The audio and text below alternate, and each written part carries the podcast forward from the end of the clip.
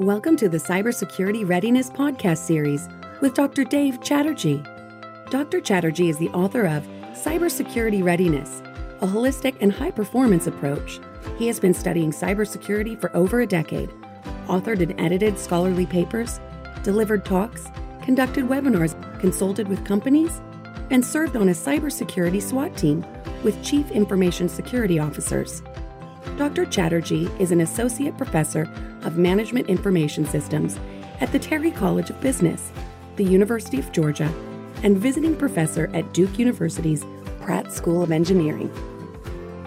Hello, everyone. I'm delighted to welcome you to this episode of the Cybersecurity Readiness Podcast series. Our discussion today will revolve around gathering and leveraging threat intelligence. Victoria Kivilevich Director of Threat Research at KELA Group, will shed light on this subject. KELA Group is a global leader in providing threat intelligence services. So, Victoria, welcome.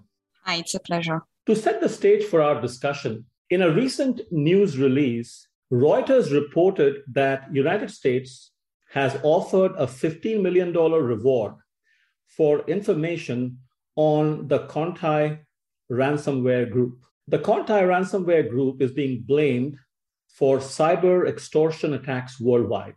The FBI estimates that more than 1,000 victims of the Conti group have paid a total in excess of $150 million in ransomware payments. We will talk about the Conti group and more, but let's begin by providing listeners an overview of the dark web.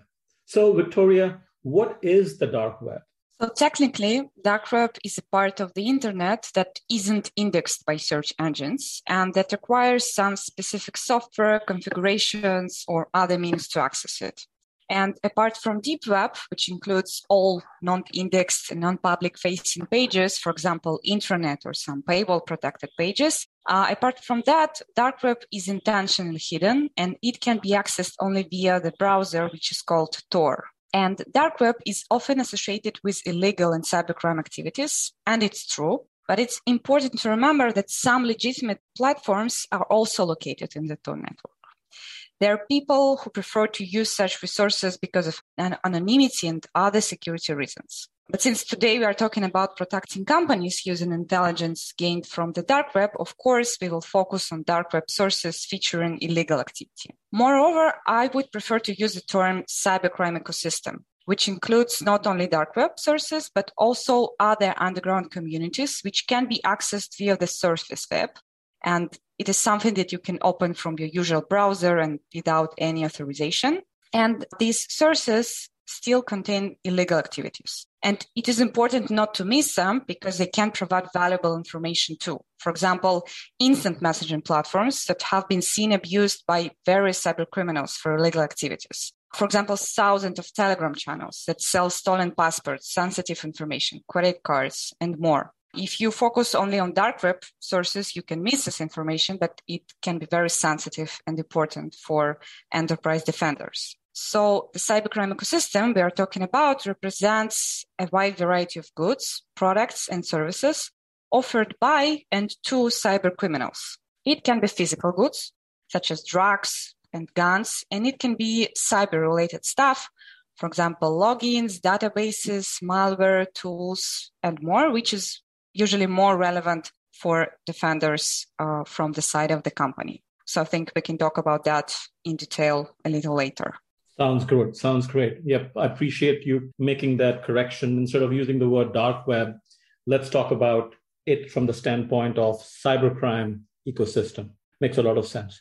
So, Victoria, listeners on this podcast represent a variety of organizations, and I'm sure they have their own threat intelligence gathering and management strategies. I think they will appreciate your insights on what are some good practices for organizations to go to these resources and leverage the intelligence that's out there so that they can proactively prevent potential attacks. What are your thoughts? What are your recommendations to organizations? Sure. So, first of all, I just want to highlight why it is important and what is so fascinating about that. The, the great thing is that with some enough preparation, threat intelligence analysts can access the same sources that cyber criminals have access to. And therefore, you can see how your company looks from the cyber criminal's perspective. For example, is it discussed by the cyber criminals as a potential target? What information related to the company is being leaked or traded? Is the company's resource listed as vulnerable to a specific vulnerability? Maybe there is some hacking tutorial that teaches how to abuse your company's service for customer or employees. So these are just a few examples found in cybercrime sources. And information about all the above can be found using threat intelligence solutions that automate the process. And so they help to continuously monitor the company's assets in multiple cybercrime sources. And I believe that's the key because you can't just go in dark web once and check what's going on, what's happening regarding your company, and then just leave it. You need to constantly be ahead of cyber criminals. Of course, you can also use manual investigations within the dark web though it can be a little time consuming because it requires knowledge of the many relevant sources, forums, marketplaces, how to access them, foreign language capabilities, also managing numerous user accounts and aliases, uh, having positive reputation, and so on and so on.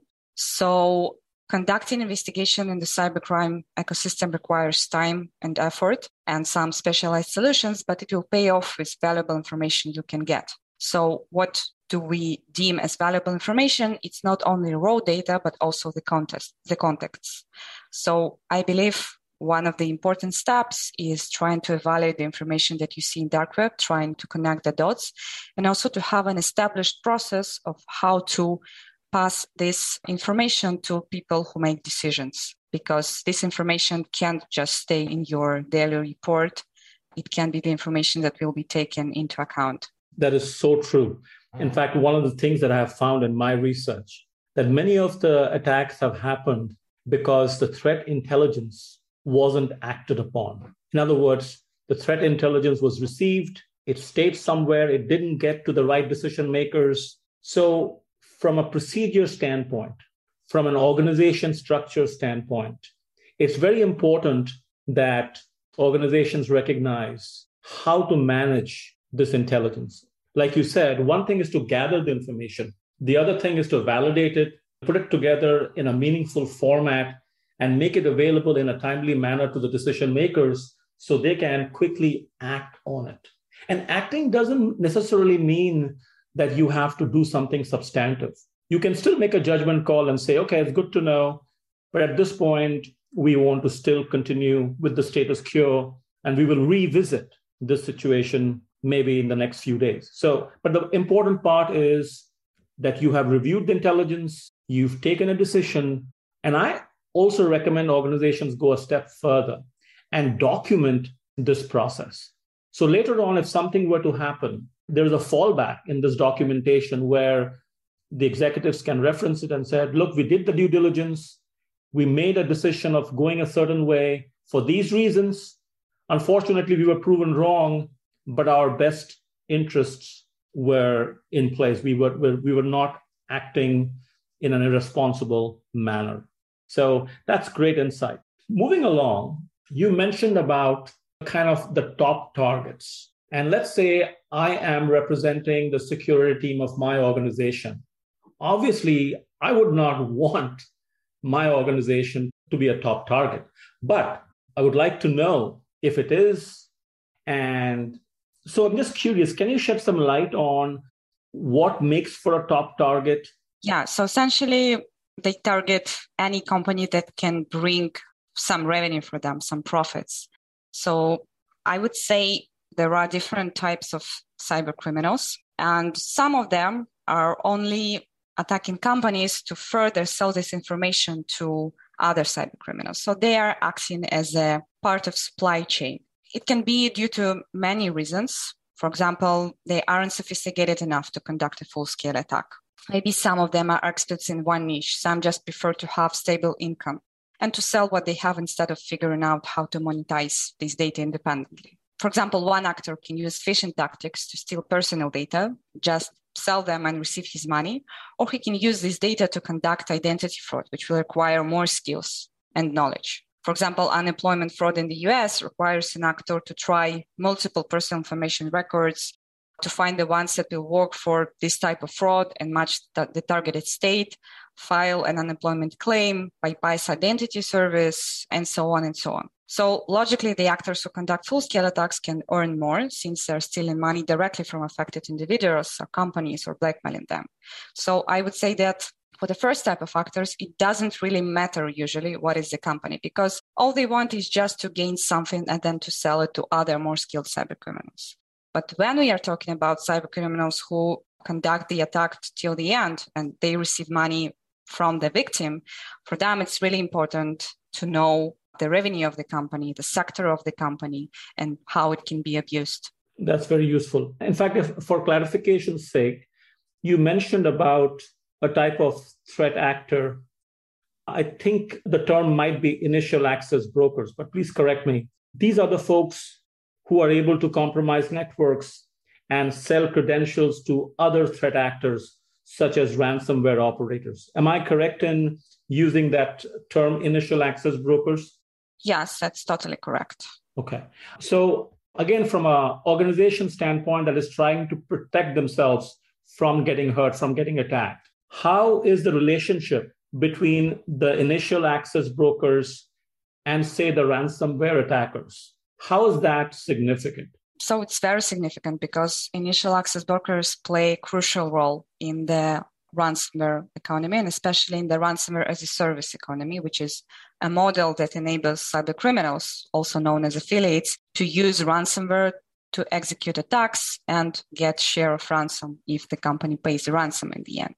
So, as you've mentioned, initial access brokers sell remote access to a computer in a compromised organization, which is called initial network access. How does it work? First, the broker needs to find an initial infection vector, for example, compromise RDP or VPN. Then he needs to research an organization if it's worth the effort, if it's even a company, if it's big enough, if it's interesting. And then he needs to transform it into a wider compromise. For example, achieve higher privileges. And then all he needs is to supply access to a buyer, for example, in the form of RDP credentials. So if this buyer is related to a ransomware operation, he can use it to enter the network, move laterally, and deploy ransomware in all the environment. And initial access phase is already taken care by initial access broker, and it really significantly eases the process and scales the attacks. So, of course, ransomware operators have other ways of getting access. They rely on phishing campaigns, botnets, and more. And likewise, initial access brokers can sell network access to any actor, not only to ransomware actors. They can sell it to financially motivated APTs, which are advanced persistent threat actors, usually state backed. They can sell it uh, to data brokers and any threat actor that has a way to monetize said access. But as we've seen, initial access brokers and ransomware actors have an established cooperation. And that is why essential initial access brokers are an essential part of supply chain for many ransomware operations. That's why it's important to take the, the offers. Wow, that is so interesting and enlightening. You touched upon the profile of, of top targets. If we get more specific and think in terms of ransomware attacks, what is the profile of an ideal ransomware target? Is it different from top targets of initial access brokers? Yeah, that's a great question because really it is a little different. So for initial access brokers, they usually list some properties of a compromised company which help other threat actors to understand if this victim is valuable. These properties can include revenue, size, which is number of employees, industry, and description of the company. And usually, the bigger the revenue, the more the access costs. But for initial access brokers, it's important only to sell the access. So they do not need to pay a lot of attention to countries and sectors. Essentially, every company that is vulnerable is good for them because they will find a buyer most likely. If, if it's not a ransomware attacker, then another cyber criminal. We see that initial access brokers offer a lot of access to universities, but they tend to cost less. And we also seen ransomware actors discussing that universities, especially not the major ones, do not tend to pay ransom. So that's one difference. The same about healthcare institutions. When the pandemic started, some ransomware actors said they will not attack medical institutions, but it didn't stop initial access brokers from offering them for sale. So ransomware actors are more focused. And uh, based on the conditions that they state on various cybercrime forums, we found that an ideal victim, ransomware victim, is based in the US. It has more than $60 million in revenue. And most likely it's not from education, government, and nonprofit sector because it's just not valuable for them. These victims won't pay money most likely. And we also seen a confirmation of that by a representative of the LockBit ransomware operation. He said that the insurance in uh, the ransomware sphere is more developed in the US and Europe, and the largest number of the world's wealthiest companies is concentrated there.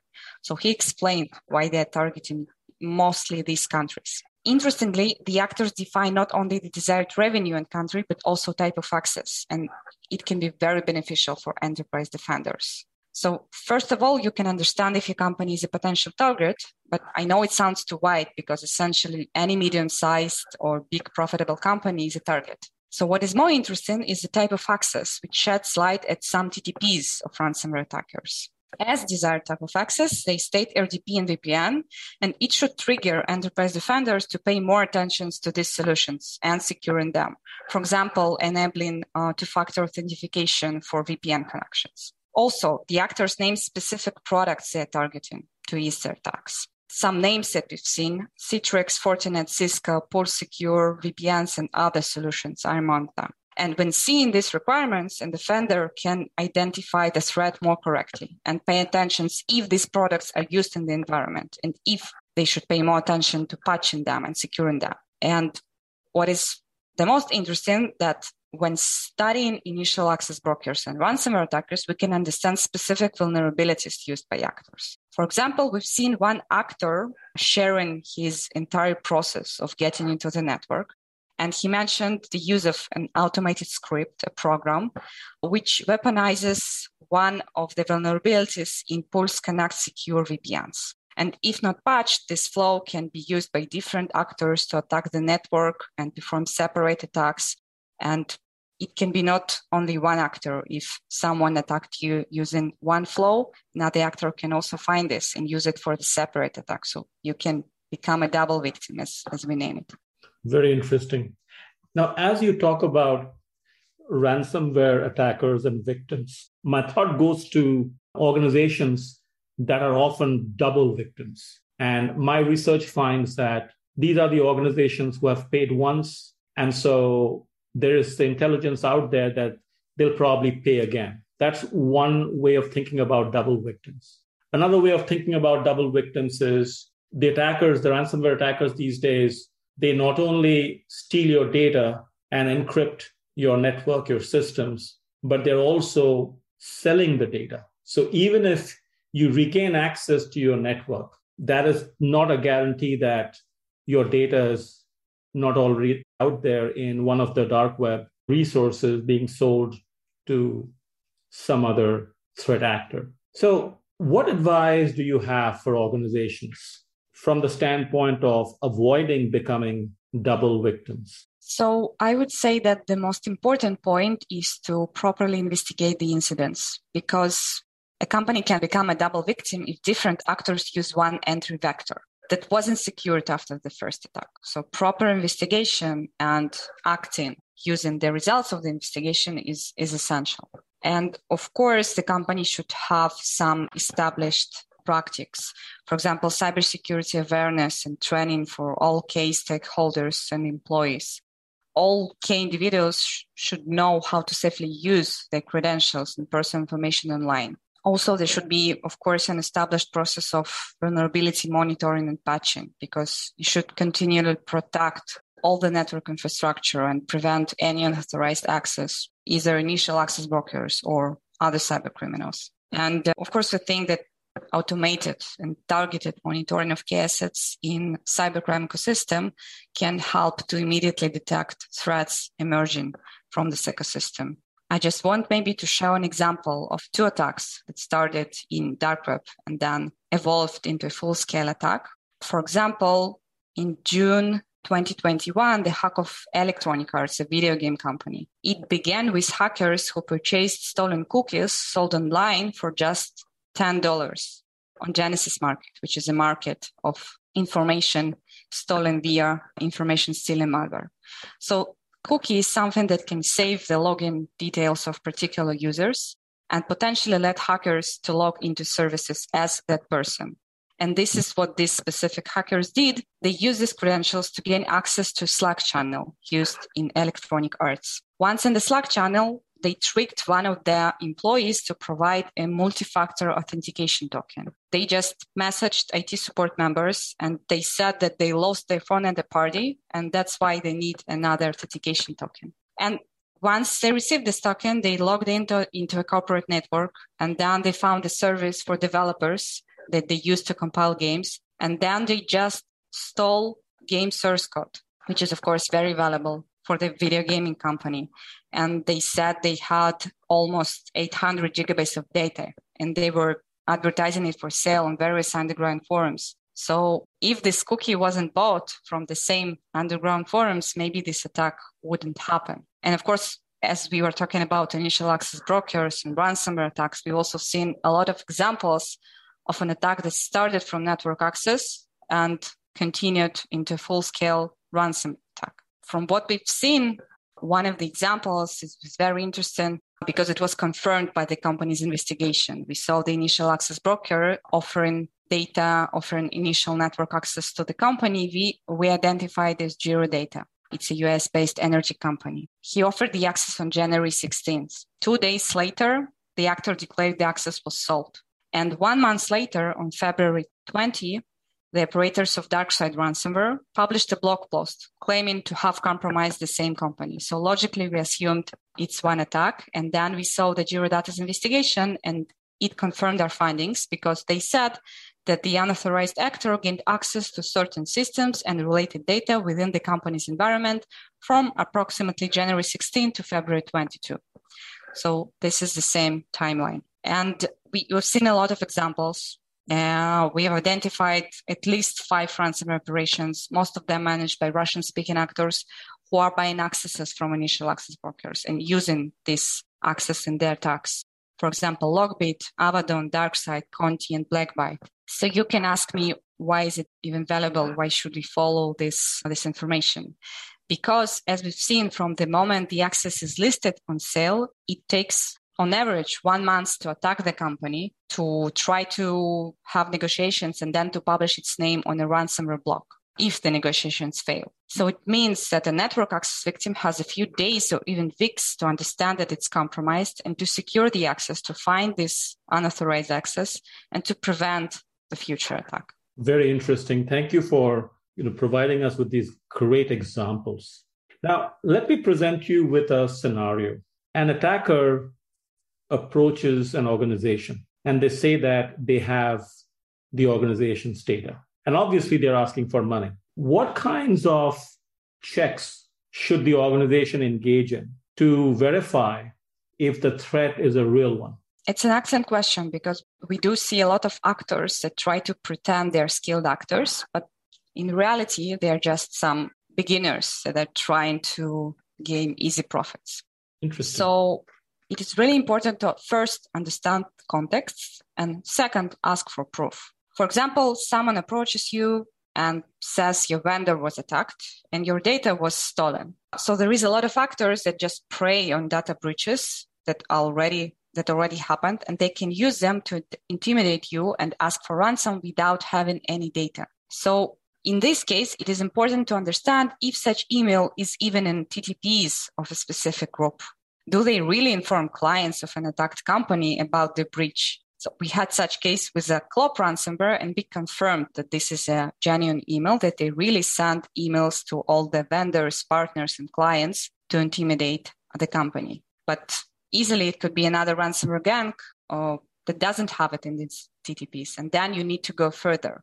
What do I mean by going further is to understand what proof do you have because I have an excellent example with Conti that you mentioned, the mm-hmm. ransom operation, which made a lot of headlines. We have visibility into their TTPs thanks to a recent leak of their internal information. So, as a response to the Conti ransomware gang support of the Russian invasion of Ukraine, a suspected Ukrainian researcher just leaked internal conversations of its members.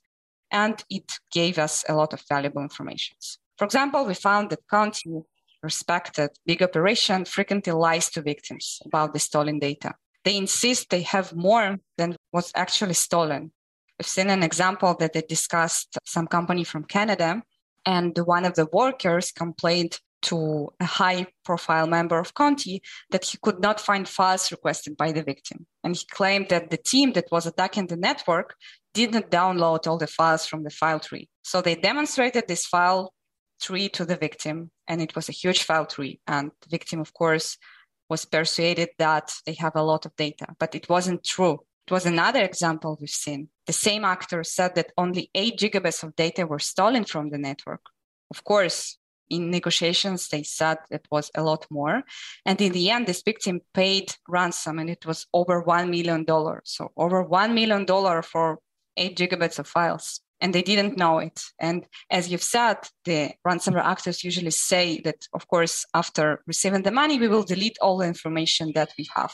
So, what they did, they didn't send any, any proof after being paid. They just said that we deleted all the data, all the logs, and that's it. So the proof is a very important second step after trying to understand what's the context, what is the background of the attacker. If you have an opportunity to interact with the attacker, you need to ask for proofs. First of all, these proofs can help you to understand what data was taken and if, if it's even was taken. And second, maybe it will give you some insights about what tools were used to compromise your network? Maybe what specific software was compromised? Because when the actor sends proof, he can accidentally leave some information that will lead you to securing your environment and ending the unauthorized access that the attackers have.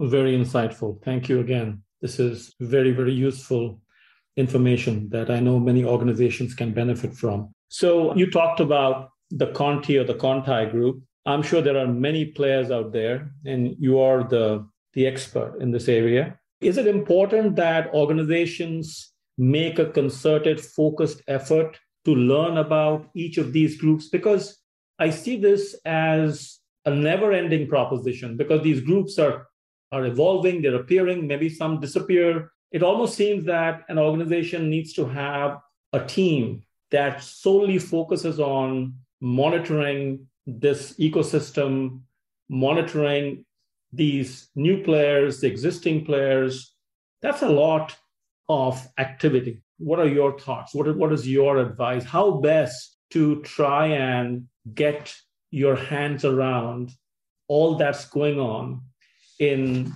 as you call it, the cybercrime ecosystem? So, of course, each company should have a team that is focused on securing the company's assets. Of course, studying the ecosystem is another step, which provides a lot of valuable information, but I understand that some companies doesn't have resources for that. So there is a lot of companies that published open source, open resources that you can access. And this is something that you need to follow because as you've said, the groups are appearing, disappearing, and maybe the name is not important so much for enterprise defenders, but TTPs and what tools they're using, that is really important. And as I mentioned with ContiLeak, sometimes it happens that accidentally or thanks to efforts of researchers, we get our hands on information that can be very valuable. And that is, if we're speaking, for example, about ransomware servers, is a flow of the separations because they have a lot of people in the team. Of course, it raises so-called insider threat. Something happens, affiliate is not happy with the conditions that he got, and he can just reveal all the manuals of the ransom operation on one of the forums. And that is why following on this news is very important because you can just receive a tutorial how a ransomware attacker could breach into your network from the beginning, what tools he can use, even what infrastructure. Because we, we spoke a lot about Conti, I cannot not to mention that they allegedly shut down the operations and they rebranded to smaller units. So we can expect a lot of new gangs using these old methods. And of course, they can also use new methods because even among different teams in one ransomware groups, these TTPs may differ. So it's crucial to track it since they can use both new methods and all successful tricks, which includes infrastructure, which includes supply chain, the same initial access brokers that we've seen being used by Conti in these internal leaks. They've said they found them on forums. They were actually exchanging messages like, Hey, I've seen this guy on the forum. I think we should work with him. So it means that new groups can also leverage the same initial access brokers. And even if attackers try to hide their identity and not to contact the sellers directly, for example, we can still see these suppliers in cybercrime sources. And we can still evaluate how a specific company looks in the eyes of attackers and what he can use to attack it. So unlucky for us, the cybercrime ecosystem will unlikely disappear. But luckily for us, we can have almost the same visibility into these threats as potential attackers. That is so true. And as you were you were discussing so many different topics in the context of how to leverage the intelligence from these dark groups, if I may. If I had to summarize some of my takeaways from this discussion, first and foremost, organizations can't afford to ignore these very valuable resources. As we have discussed previously during our planning meetings, it may not be easy for organizations to gain access to these resources. So they may have to deploy intermediaries who can gain access on their behalf and keep them posted on a regular basis on all kinds of intelligence, whether that organization is a target or not. What are the types of attacks that they should be prepared for? So it's a constant exercise that an, a company needs to engage in. They need to have the right teams in place who are monitoring the intelligence, who are sharing, reporting the intelligence, and there are also people in place who are reviewing it and responding to the intelligence as soon as possible. Because you can gather all the intelligence in the world, but if you don't act on it, then what's the point? Which is unfortunately the case in many, many organizations. It happens quite a lot. So, this is a lot of great information, Victoria. Really enjoyed this conversation. But I'd like to give you uh, the final opportunity to conclude with some some final thoughts, some final takeaways for the audience. Yeah, so all that you said is totally great summarizing what I've been telling about. I would like just to add that as you mentioned, it is really important to document all the all the investigations and threat intelligence. And I would also say it's really important to filter the noise because there is a lot of threats that seem to be threats, but in the end, you understand that, it not, that it's not something that is dangerous for your organization. And if you document it, maybe the next time you don't need to dedicate all this time and effort on the second time to try to understand if it's something dangerous. And summarizing why, why the cybercrime ecosystem is so important it's because nowadays a typical cyber criminal does not work on his own. Even the most basic criminal business requires different tools, services, and all of them are available for purchase on the cybercrime forums. Also, the cybercrime ecosystem shifted towards something we call everything as a service model, meaning instead of just purchasing tools and then conducting attacks, any threat actor can employ any number of services to receive needed information. For example, if a threat actor intends to conduct some form of identity fraud, meaning to impersonate a person to receive profits, they can easily purchase personal information, protected house information, and identification documents instead of trying to receive it by themselves. So such automatizations has two primary consequences. Firstly, it lowers the level of sophistication and technical knowledge required by typical cybercriminal, which of course raises the number of attacks. And secondly, it resulted in hundreds of organized cybercriminal groups which specialize and provide services to other cybercriminals. So this is the whole ecosystem that you can find anything in it, and most likely you will find something connected to a company. And then it is up to you, and this is your next step to build a proper process of reacting to this raw data and turning it into threat intelligence, into actionable threat intelligence that can be used to secure your organization. Thank you so much, Victoria. It has been such a pleasure. Pleasure for me too. Thank you. A special thanks to Victoria Kivilevich for her time and insights. If you like what you heard, please leave the podcast a rating and share it with your network. Also, subscribe to the show so you don't miss any new episodes. Thank you for listening, and I'll see you in the next episode. The information contained in this podcast is for general guidance only. The discussants assume no responsibility or liability for any errors or omissions in the content of this podcast. The information contained in this podcast is provided on an as is basis, with no guarantee of completeness, accuracy, usefulness, or timeliness. The opinions and recommendations expressed in this podcast are those of the discussants and not of any organization.